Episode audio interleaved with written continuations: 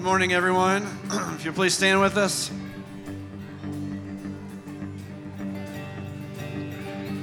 I raise a hallelujah in the presence of my enemies. I raise a hallelujah louder than the unbelief. I raise a hallelujah. My weapon is a melody. I raise a hallelujah. Heaven comes to fight for me. And I'm gonna sing in the middle of the storm. Louder and louder, you're gonna hear my praises roar up from the ashes.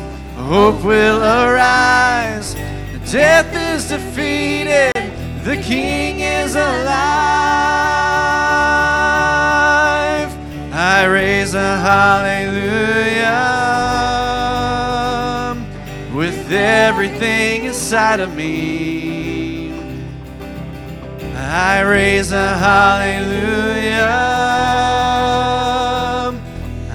I will watch the darkness flee. I raise a hallelujah in the middle of the mystery.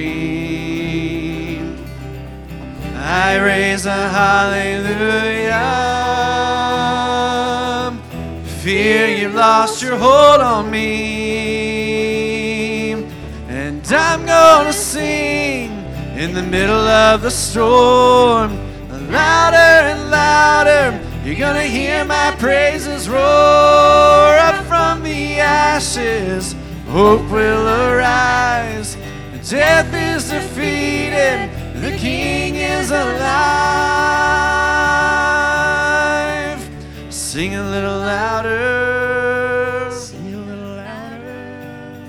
Sing a little louder.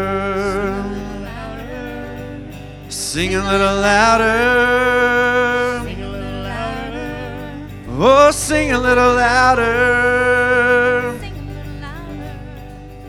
Sing a little louder. Presence of my enemy. Sing a little louder. Louder than the unbelief. Sing a little My louder. weapon is a melody. Oh, sing a little louder.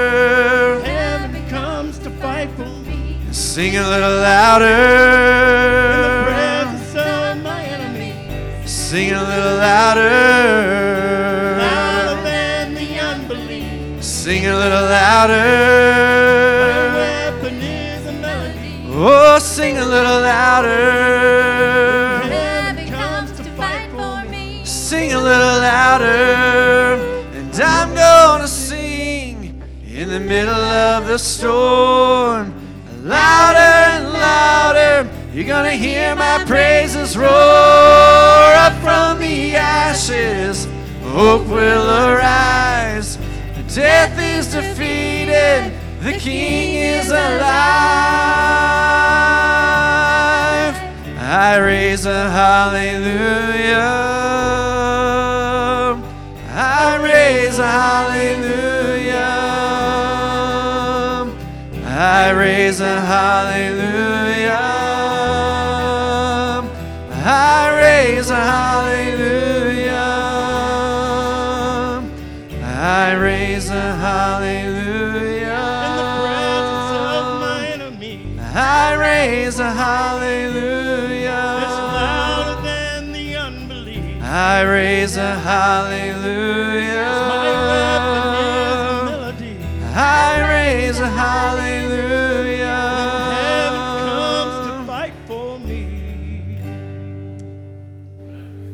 Amen, amen, amen. I do pray this morning as we gather that your hearts are full, as we've just had a week of Thanksgiving, and as we transition into this Christmas season, right, we do gather to raise a hallelujah. And so I pray that you came this morning with that right heart and, and right attitude. Uh, before we continue to worship some more together, would you take a moment and welcome those around you?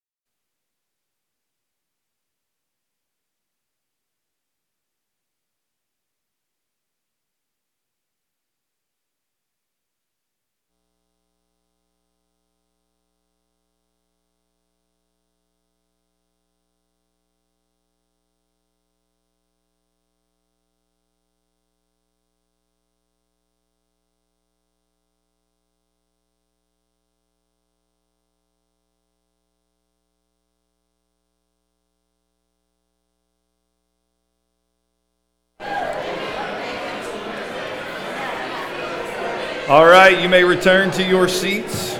You may be seated. You may have a seat. Well, again, good morning.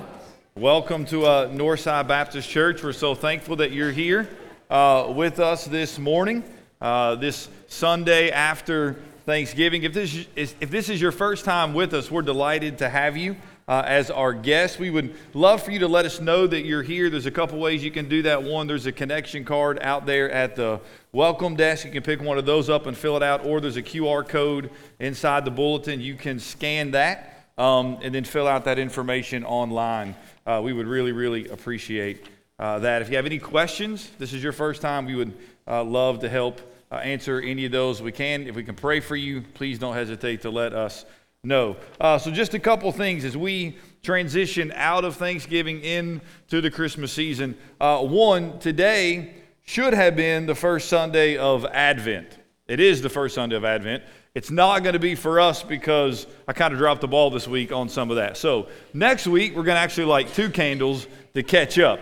Um, but we'll, we'll make do nevertheless. Um, so, just if, if you're used to the Advent and like, man, where, why aren't we lighting candles? Uh, that's why. Second, shoe boxes. Shoe boxes are due back today. Some of you maybe didn't finish your shoe box. That's my family. So thankfully, you have one more week. You can bring them back next Sunday. If you haven't grabbed some shoe boxes, there's still some empty ones. You can fill up some more on the week uh, this week. I counted this morning before Sunday school. We had over 80 boxes. I know more got brought in, so I'm not sure the total count, but we'll give you an updated count um, next week. And so just continue to pray for those shoe boxes.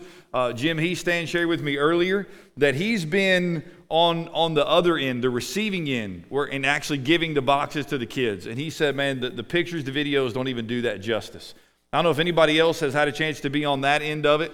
Um, I've never had that opportunity, but it's pretty cool that some people in the church have, and so that so that's awesome. And so if you haven't filled the shoe boxes yet, uh, do that.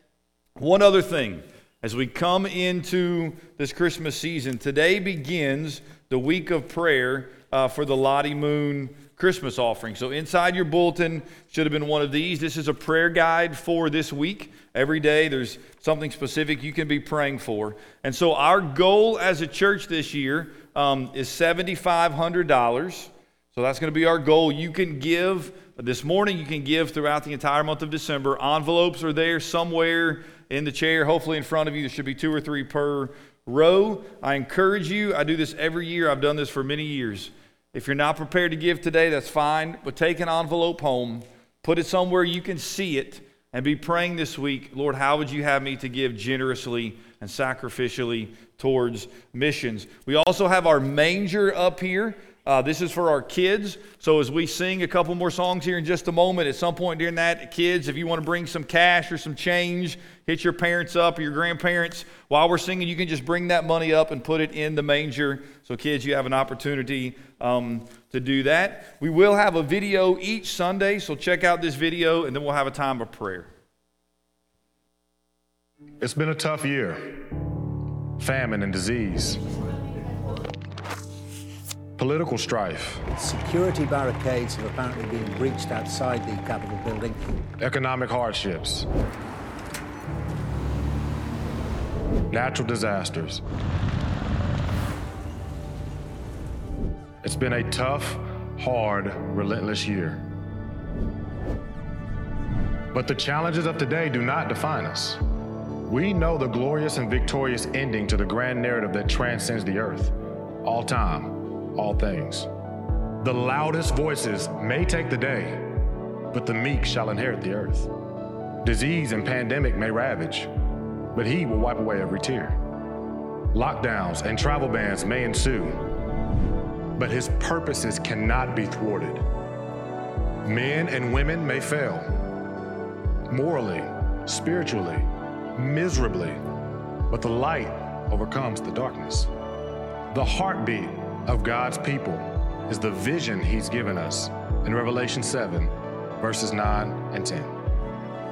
After this, I looked, and behold, a great multitude that no one could number. from every nation, from all tribes and peoples and languages.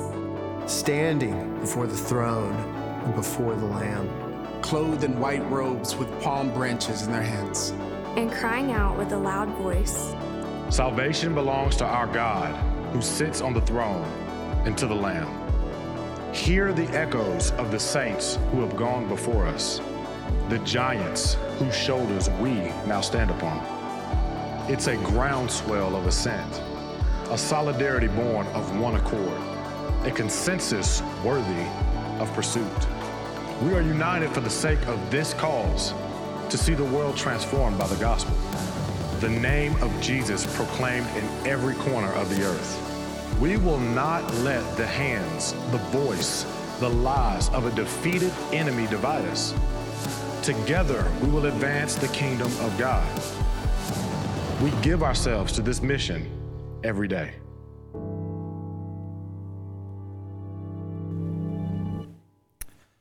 Let's pray.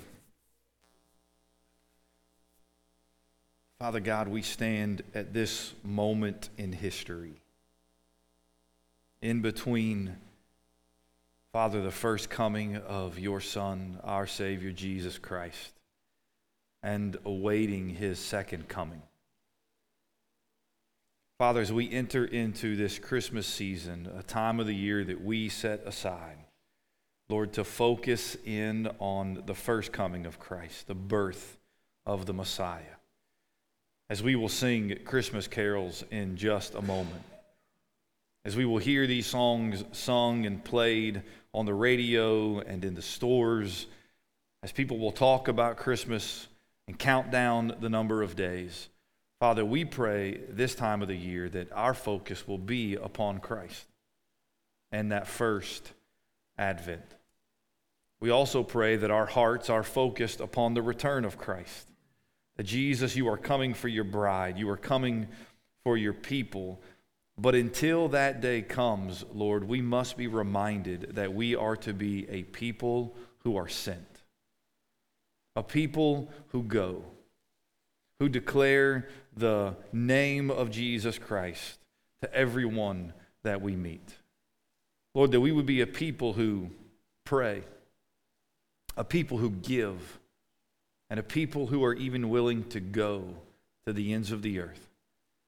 So that people who have never heard the name of Jesus will hear the name of Jesus for the first time. That these places that are hard to reach, Father, that more and more people may get there with the good news of the gospel of Jesus Christ.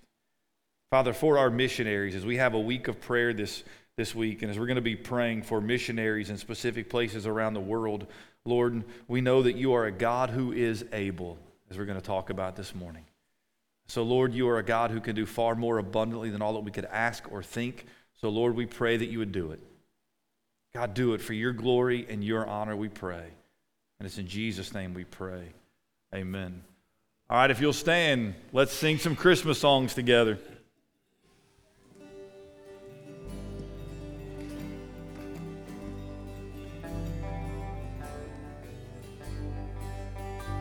It came upon the midnight clear, that glorious song of old from angels bending near the earth to touch their harps of gold. Peace on the earth, goodwill to men from heaven's all gracious King. The world in solemn stillness lay to hear the angels sing. Still through the cloven skies they come with peaceful wings unfurled, and still their heavenly music floats o'er all the weary world. Above its sad and lowly plains, they bend on hovering wing, and ever o'er the blessed angels sing. For lo, the days are hastening on by prophets' bards foretold, when with the ever circling years comes round the age of gold, when peace shall over all the earth its ancient splendors fling, and the whole world gives back the song which now the angels sing. Yet with the woes of sin and strife, the world has suffered long. Beneath the angel strain have rolled two thousand years of wrong. And man at war with man hears not the love song which they bring. Oh, hush the noisy men of strife and hear the angels sing.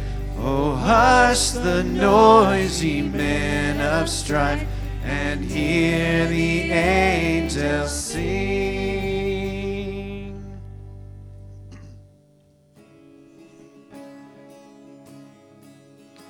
Oh, come, oh, come, Emmanuel,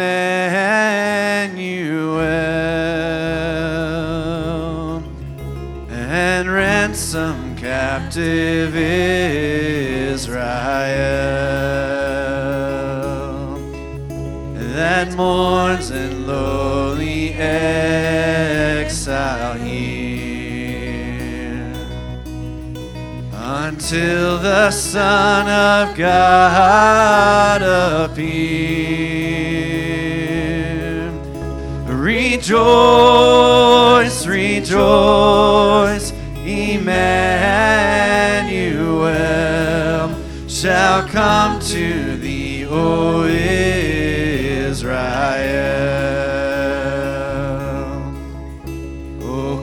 thou day spring, come and cheer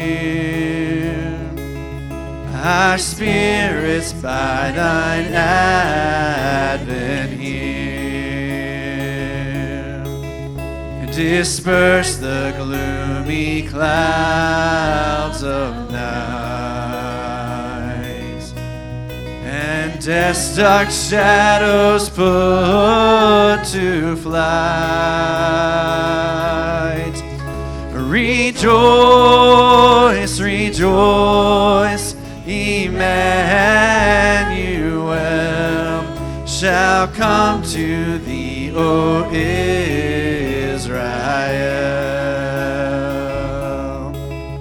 O come, thou wisdom from on high, and order all things far and nigh.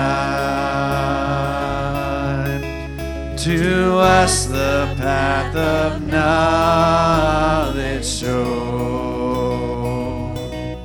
and cause us in her ways to go. Rejoice rejoice, Emmanuel shall come to thee, O Israel. O come, desire of nations, bind all peoples in one heart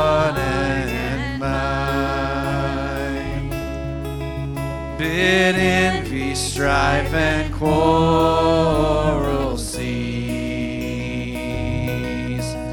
Fill the whole world with heaven's peace. Rejoice, rejoice, Emmanuel shall come to thee, O Israel.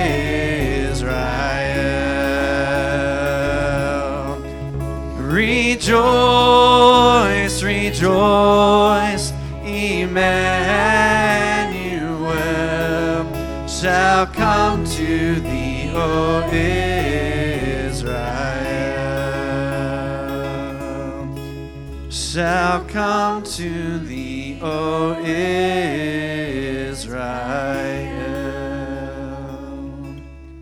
Thank you. You may be seated.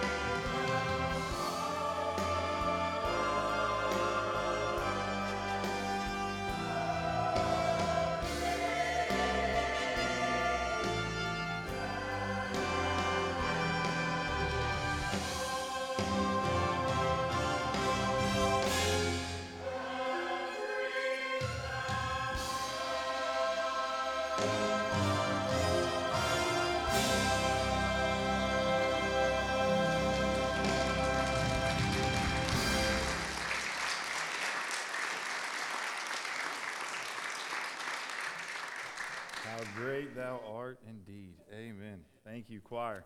All right, so children's church, K through second grade, you remain in here. Third, three and four year olds, you all head out at this moment. So if you're in our younger children's church, you all are going to go out. Our older kiddos are going to hang out in here with us today. Everybody else will take their Bibles and turn to Ephesians chapter 3. Ephesians chapter 3. We are going to finish the first half of this letter this morning. So, Ephesians chapter 3, we're going to read verses 14 through 21. So, I'll give you a moment to turn there. Ephesians chapter 3, verses 14 through 21, as we're going to see indeed this morning how great our God is. So, if you have a copy of God's Word, would you please stand in honor of the reading of God's holy and inspired, sufficient, authoritative Word for us, beginning in verse 14 of chapter 3. This is the word of the Lord. For this reason, I bow my knees before the Father, from whom every family in heaven and on earth is named, that according to the riches of his glory, he may grant you to be strengthened with power through, through his Spirit in your inner being, so that Christ may dwell in your hearts through faith, that you, being rooted and grounded in love, may have strength to comprehend with all the saints what is the breadth and length and height and depth, and to know the love of Christ that surpasses knowledge, that you may be filled with all the fullness of God. Now to him who is able to do far more abundantly than all that we ask or think, according to the power at work within us, to him be glory in the church and in Christ Jesus throughout all generations, forever and ever. Amen. You may be seated.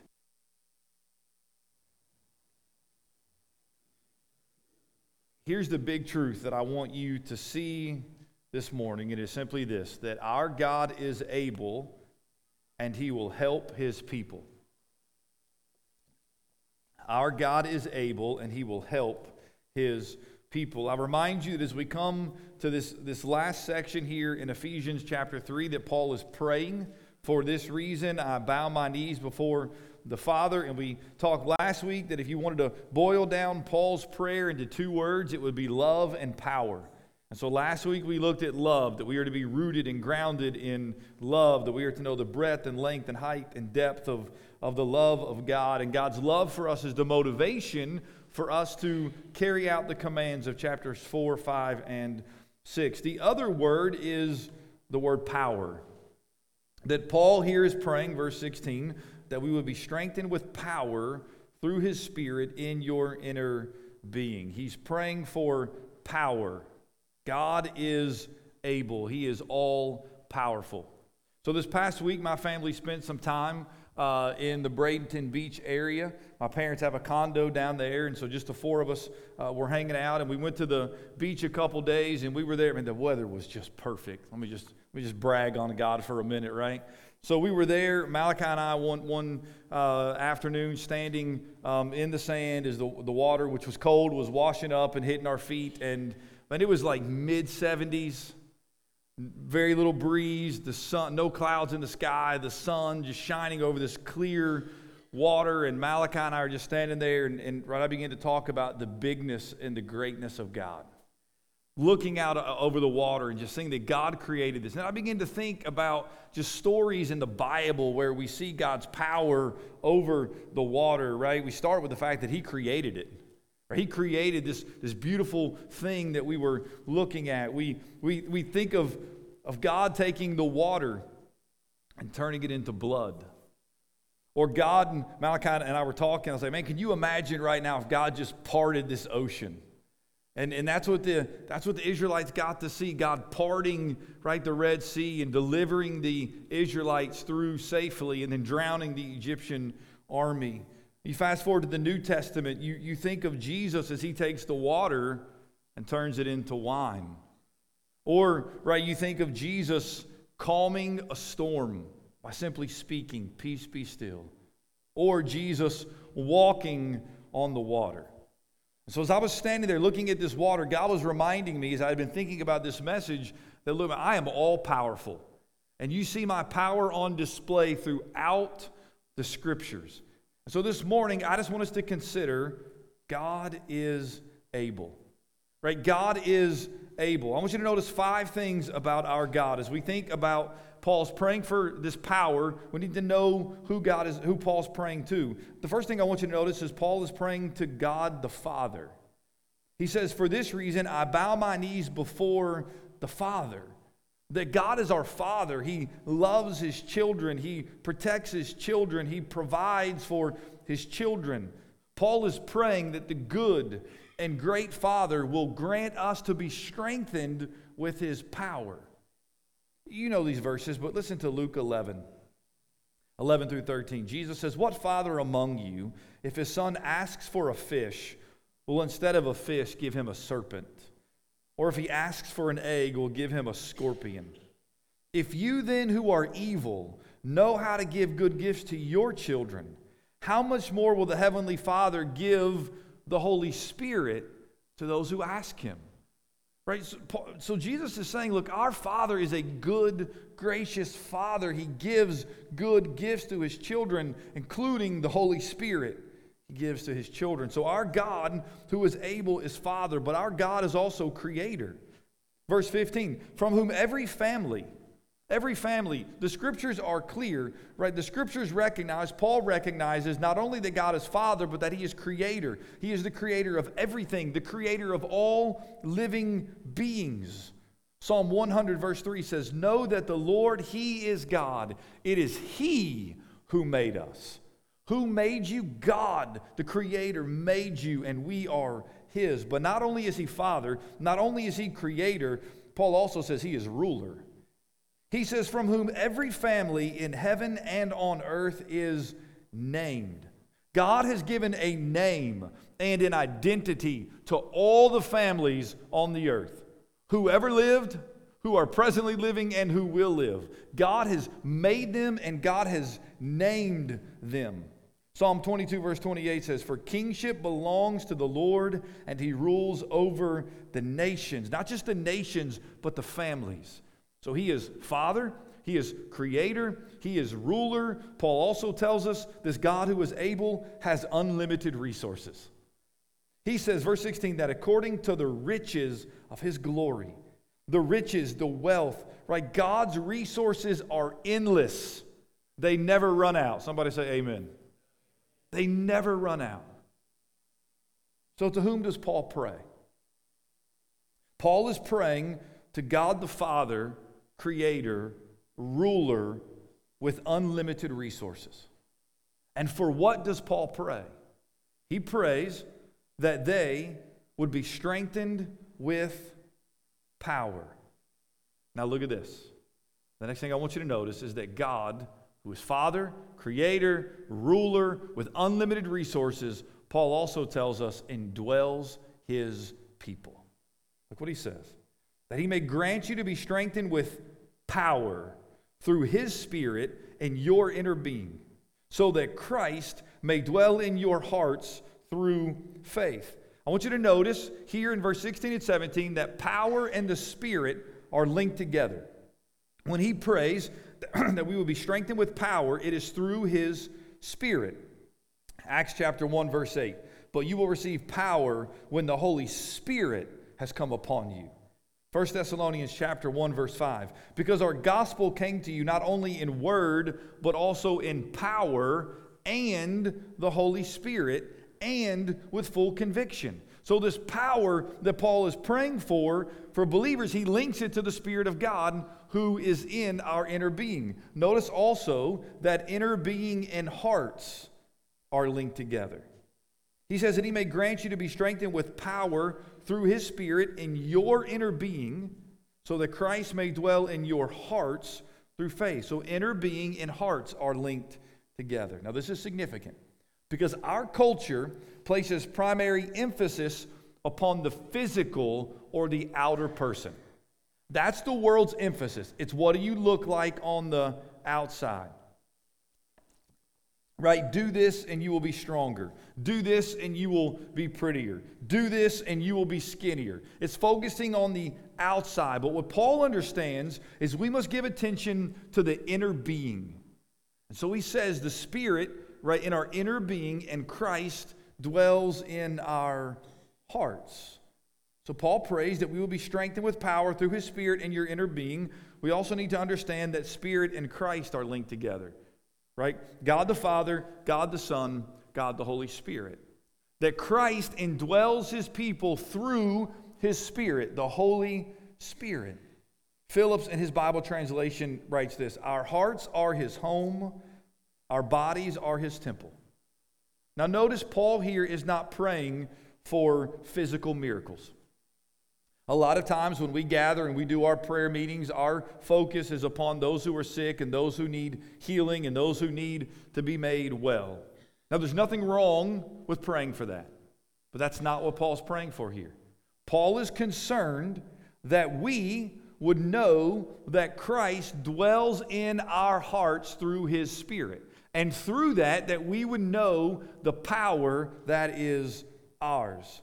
Look what he says so that Christ may dwell in your hearts through faith. Church, I have good news for you on this last Sunday in November, and that is this Jesus Christ is alive. Amen? Amen? He is alive and he is ruling and reigning at the right hand of God the Father.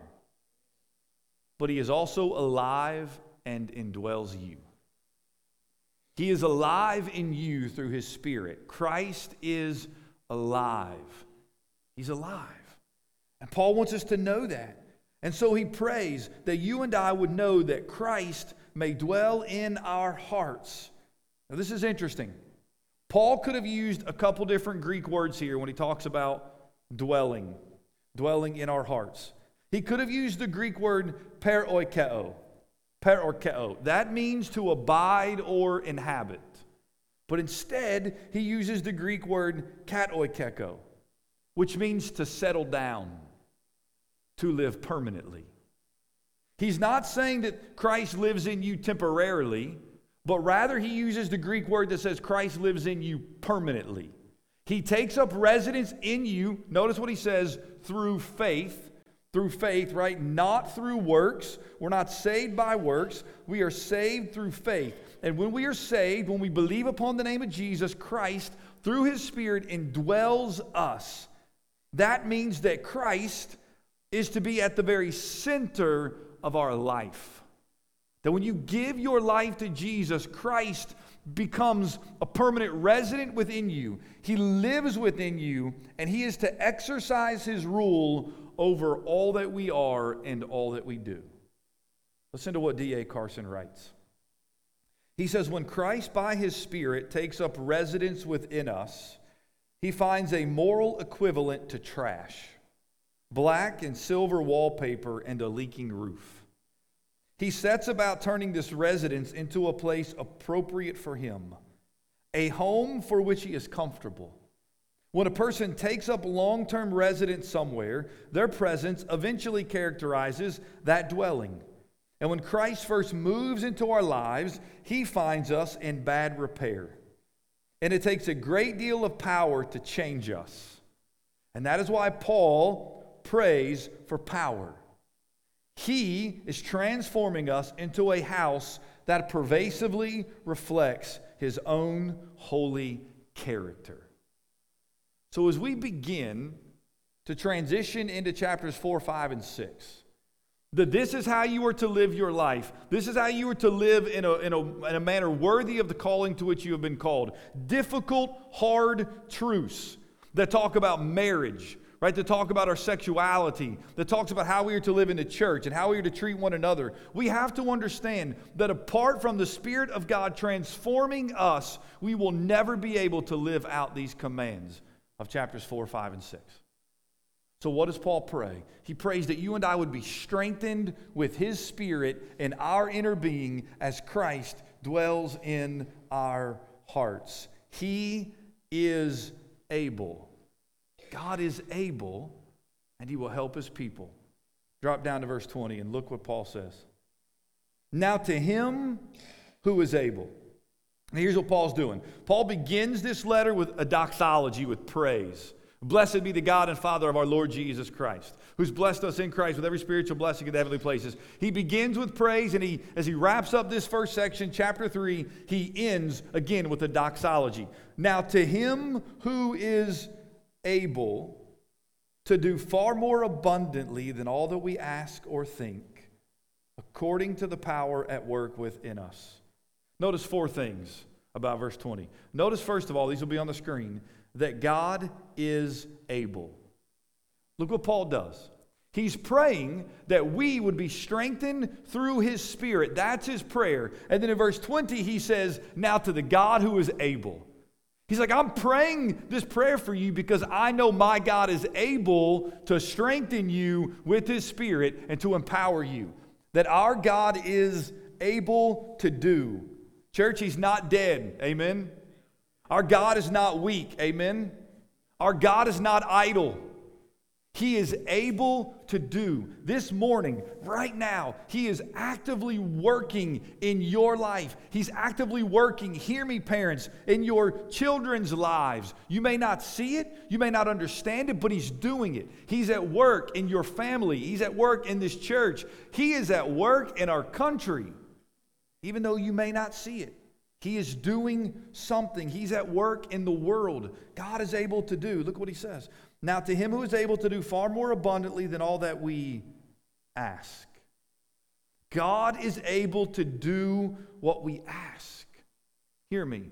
God hears and answers your prayers. God hears and he answers your prayers. He's able to do what we ask. If you're asking, it means he's hearing, he's listening, and then he's able to do it. God is able. God will help you. God will help you. Listen, I, somebody said this years ago, and I have to be reminded of this so often that God has answered every single prayer you have ever prayed with a yes, a no, or a wait. Every prayer you've ever prayed, He has answered. Sometimes it's yes, sometimes it's a resounding no. This is not my will for you. And other times it's wait. You have to wait upon the Lord. He answers those prayers. We must ask. And so here's the question for us what are we asking for? What are we asking for? If we really believe that God is able to do these things, what are we asking for? A bigger house, a nicer car, more happiness? I don't, I don't know if there's anything wrong with, with, with those things, but that should not be the focus of our prayer. Are we asking, believing that God is able to save that lost family member? Are we asking and believing that God is able to bring back that wayward son or daughter to himself? Do you believe that God is able to heal and restore your marriage? Like, do you believe that God is able to bring about revival? Are we praying in a certain way because we believe that God is able to do these things? What are we asking for? Third, God is able to do what we think. He says, God is able to do far more abundantly all that we ask or think. Here's a sobering thought for you this morning God, right now, knows your thoughts. Before you ever articulate your prayer, He already knows. So, right now, God knows this morning if your thoughts are, God, I just want to love you more. I want to pursue you. I want to be more obedient. Lord, I'm just so thankful to be here. God knows if you're thinking, man, Pastor, are you almost done? God knows if you're already thinking about lunch. God knows if you're anxious and stressed about things that are coming. God knows these things. Hear me. Hear me. This is either sobering or encouraging. That right now, God knows things that no one else in this room knows about you. He knows them. He knows things that you don't even know about yourself because God is all knowing. He's all knowing. He knows. He's able to do far more abundantly than all that we ask or think. Notice what he says that he's able to do far more abundantly. It's almost as if Paul's now trying to make up words to explain how God is able to do this. The CSB translates this above and beyond. The New Living Translation translates this infinitely more. That God is able to do above and beyond, far more abundantly, infinitely more than all that we could ask or think. God is able. And look what he says according to the power at work within us. This harkens us back to earlier in the book where he talks about the power that raised Christ from the dead. The resurrection power that raised Christ from the dead is at work in you. The Spirit of God indwells you if you are his child, and he is able. So here's a point of application. God is able to do extraordinary things through ordinary people. He does it from cover to cover in the Bible, does extraordinary things through ordinary people like you and I, because there is no limit to what God can do. If you say, Pastor, I'm ordinary, like I don't have much to offer, what can God possibly do through me? I would submit to you, just yield to Him and let's see what He can do. Just yield. Because He can do far more abundantly than all that we could ask or think. He's able. One person writes this God can do more in response to one prayer than we can do in 100 years of planning and prodding. God can do more in response to one prayer than we can do in 100 years of planning and prodding and trying to figure it all out because God is able. So, on the way back uh, from Florida yesterday, I was listening to um, some music, and somebody in the church had recommended I listen to the new Crowder uh, CD. I think it's called Milk and Honey. Um, and so I was listening to, to one of his songs, and, and these are the words, and I was like, man, that's perfect for the sermon. It says, Praise him, praise him, praise the everlasting King. Praise him, praise him. He's over everything. Who's going to stop the king? No one, no one. Listen, there has never been a person on this planet who has successfully thwarted the purpose of God? No one. People have tried. Pharaoh tried to thwart the purpose of God. How'd that end up for Pharaoh? Haman tried in the book of Esther to thwart the plan of God, to annihilate the Jewish people. How'd that wind up for Haman? Herod, King Herod, tried to thwart the plan of God by having these babies killed. How'd that wind up for Herod? Saul at one point in his life was trying to thwart the plan of God. How'd that end up for Saul? It actually ended up pretty well for him because Jesus Christ changed his life and he saved him. Listen, God has a purpose, and no one can stop our King. No one. No one can stop his purpose. So the question for us is are we going to be yielded? Are we going to trust in him and the power that is available in us? But look what he says. Now to him who is able to do far more abundantly than all that we ask or think according to the power at work within us. And this is key. To him be glory. To him be glory in the church and in Christ Jesus throughout all generations forever and ever. Amen. To him be the glory in the church God is glorified in his church. God is glorified through his church. Look, we're, we're dealing with people today who are trying to deconstruct their faith, who are trying to deconstruct the church, who are trying to isolate themselves from the church because the church has all kinds of problems and they're distancing themselves from the church. Listen, don't do that. Because God is glorified in his church. Yes. Does his church have struggles? Yes. Is there divisions, unnecessary divisions in the church of Jesus Christ? Yes. Uh, is the church of Jesus Christ guilty of failing? Are pastors guilty of failures? Are church members guilty of failures? Yes, because we're an imperfect people. But the worst thing to do is to say, I'm done with the church because of their failures. What I would argue is find a church who's actually living for Jesus and be a part of that church. Because there's a lot of churches who are seeking to live for the glory of Christ. Yes, there's a lot of bad ones out there who aren't in it for the glory of God. But don't let them turn you off. Rather, find a place who will love you and love Jesus and seek his glory. And I believe Northside is that place. So don't draw away from the church, but pull in closer. God has a purpose for his church.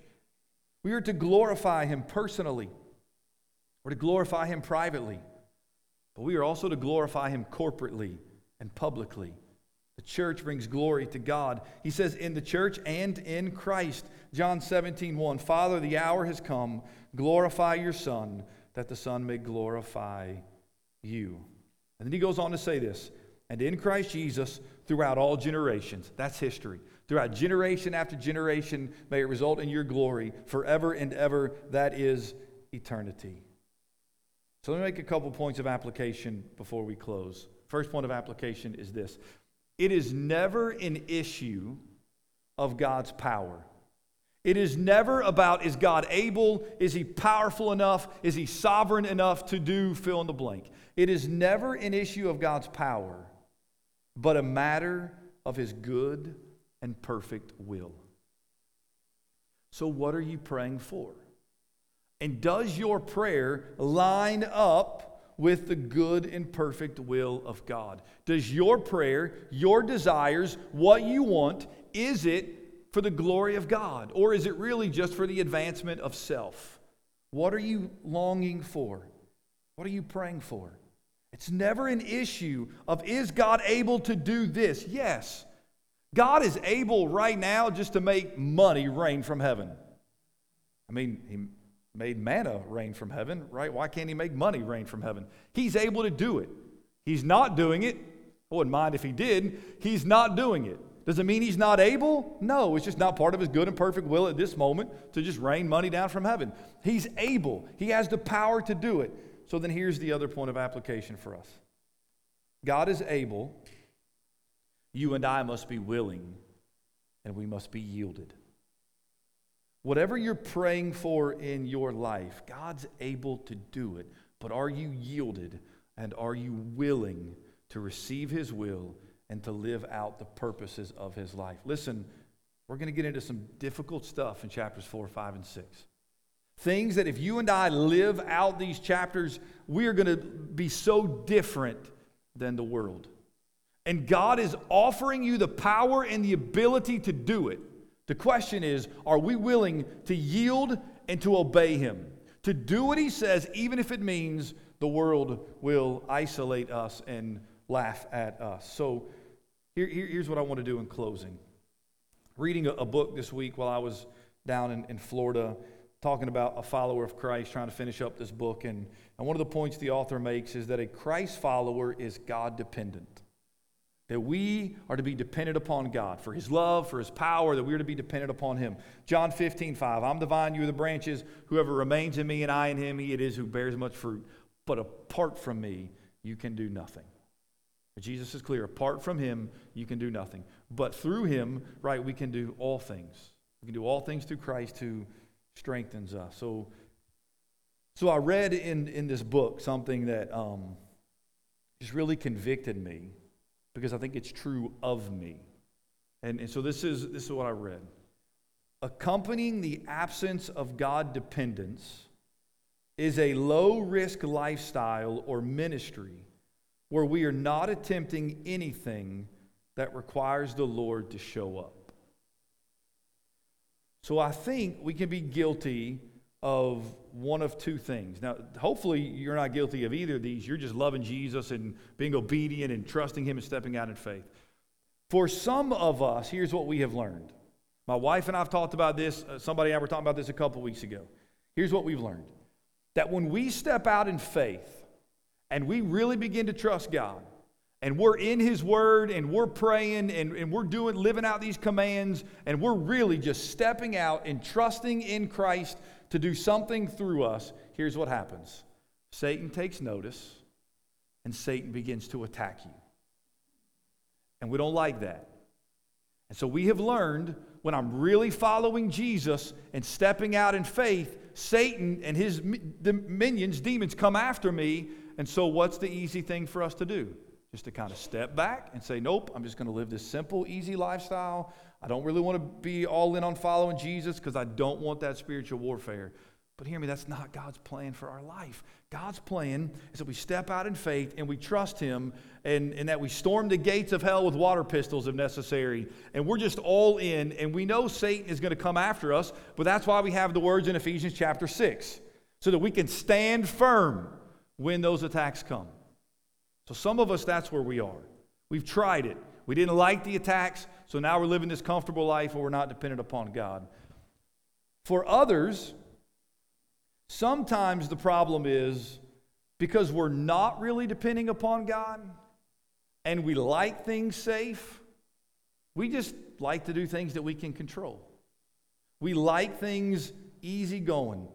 And so the reality is we're doing good things in our life but none of those good things really requires the power of God. You're able to do it all in your own strength. But God's not asking us to live in our own strength. He's asking us to step out in faith so that His Spirit can fill us and empower us. So, right now, right now, there may be something, and you may be able to specifically identify it. Like right now, you may start squirming a little bit. There may be something right now in your life that God has specifically laid upon your heart, and He has said, I want you to do this. But you know to do this requires the power of God because you can't do it in your own strength. Are we willing to pray, God, may I be strengthened with your power so that I can go out and tell my coworker about Jesus Christ tomorrow? Because I can't do that in my own strength. God, you're asking me. I've had an opportunity to teach a Sunday school class, and I cannot do this in my own strength. I'm not comfortable, but will I trust in your power to do it? Maybe husbands, men, God's leading you to take a more active role in your family, to be that spiritual leader. And you're like, look, I can't do it. I don't know how to do it. I'm not equipped. My father didn't do it, and I, I don't know. But listen, you just step out in faith, I, I, whatever that looks like, and let the power of God work in you. Ladies, maybe you're struggling with, man, how, how do I step up when my husband's not willing to do that? And, and I don't know, and it's just easy to step back and just to keep things where they are. But I'm asking you to step out in faith and to trust in the power of God at work in your life. Maybe God's asking you to change jobs or man, just asking you to do something that you're like, look, I, I don't know if I can do that. Here's one. Maybe God has convicted you about tithing about giving and you're like i'm looking at my finances. I've got a budget. This would this is going to be a step of faith to be able to do this. Listen just trust in the power of god. He's able to supply your needs. He's able to provide for you. So will we as we enter into this season of, of christmas of looking forward to the coming of christ as we live in between his first coming and his second coming are we going to walk as people who believe that that child wasn't just a baby, but that was Jesus Christ, the Son of God, who has saved us from our sins, who dwells in our hearts through His Spirit, and has empowered us to live out His purpose and His will? Will we live as people who are sent on mission for Christ? Would you close your eyes and bow your heads? Father, you are the Almighty, all powerful God. You are Father, you are Creator, you are ruler, you have unlimited resources, and through faith in Jesus, we are indwelt by the Spirit of Christ. All the power, God, that we could possibly need is available to us. Father, this morning, maybe there is somebody who is, who is addicted, who comes from a family of addicts a family, Lord, who just made a mess of their life, and, and they're thinking, I'm not any better than that. I can never move beyond that. This is who I am. But Jesus, you have a different word that you would speak to them. Your word is no, you are all powerful, that you can rescue them from that addiction, that you can save them and transform them and clean up that darkness within their heart. Father, maybe this morning there's a marriage who is on the outside, Lord, they seem like they've got everything together, but they're struggling. Father, your power can heal that relationship. Father, maybe there is relationships that are severed and broken this morning. Father, your power can heal those relationships. Father, maybe this morning we came with bitterness in our hearts and we're angry and we refuse to forgive someone else. And in our own strength, we can never say, I forgive you. We can never say, I'm sorry, forgive me. But the power of Christ in us enables us to do that. Father, maybe it's a sin, maybe it's a, a habit. Father, maybe it's a pattern of our life. Right now, God, will we trust you? Right now, Father, as we sing about how great our God is, will we stop playing games? And will we actually fully surrender and say, God, you are able and I'm trusting you. I'm going to step out in faith. God, you will work and you will move if we will just trust you. We ask all this in Jesus' name. Amen. I'm going to ask you to stand as we worship together. I'll be here at the front if you need prayer. The altar is open if you want to come and kneel and pray up front. Let's sing together.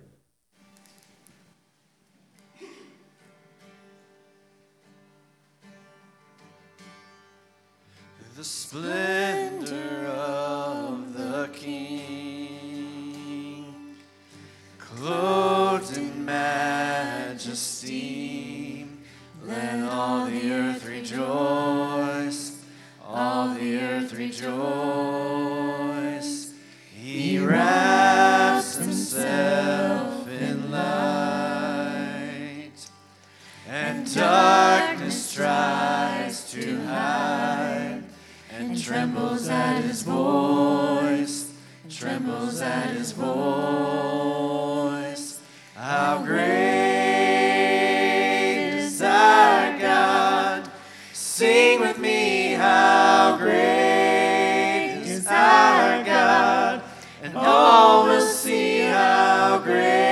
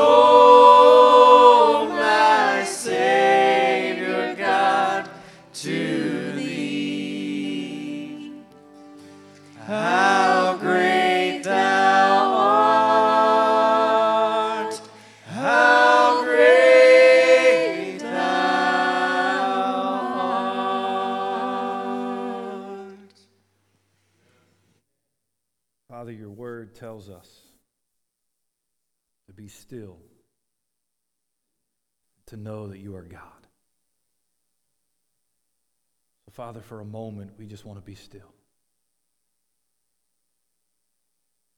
God, just remind us that you are God, and that you are able to do far more abundantly than all that we could ask or think, according to the power that is at work within us.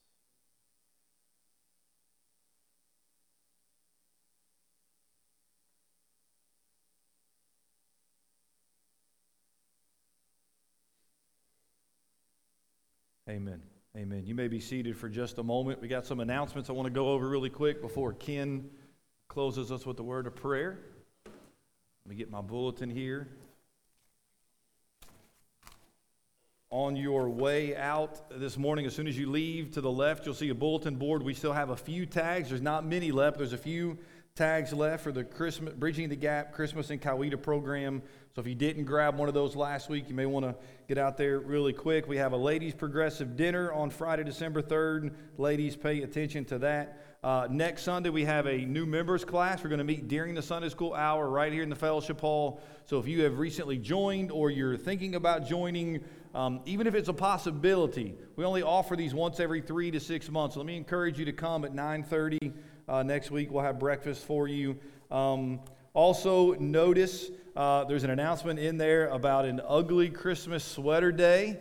uh, that our young uh, adult Sunday school class is going to promote. Um, David and the Mazins are under the weather this morning. They'll be back next week, and I'm going to let him uh, share a little bit more about that and what that's going to look like uh, on that Sunday as we get to just have some fun um, as a church family.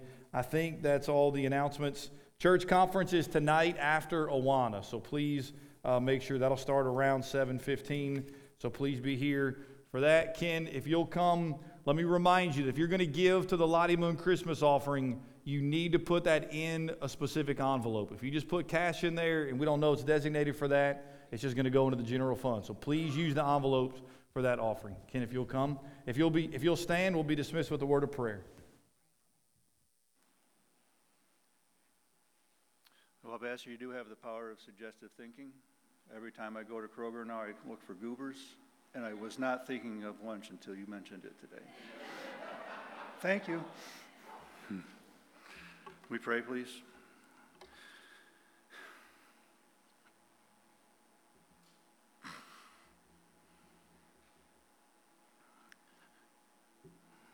What an awesome place we're in.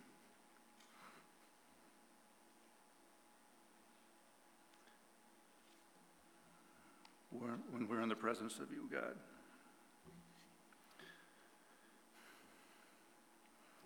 We pray over these shoe boxes that are going to go out. The message, message is eternal and so important.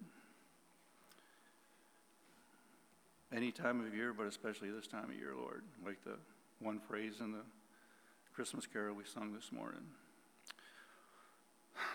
Oh, hush ye men of strife, and hear. The angels sing. Whatever that strife is, fill in the blank. Just shut it out so we can hear the angels. Go with us this week, Lord. Keep us safe. Keep us in your arms.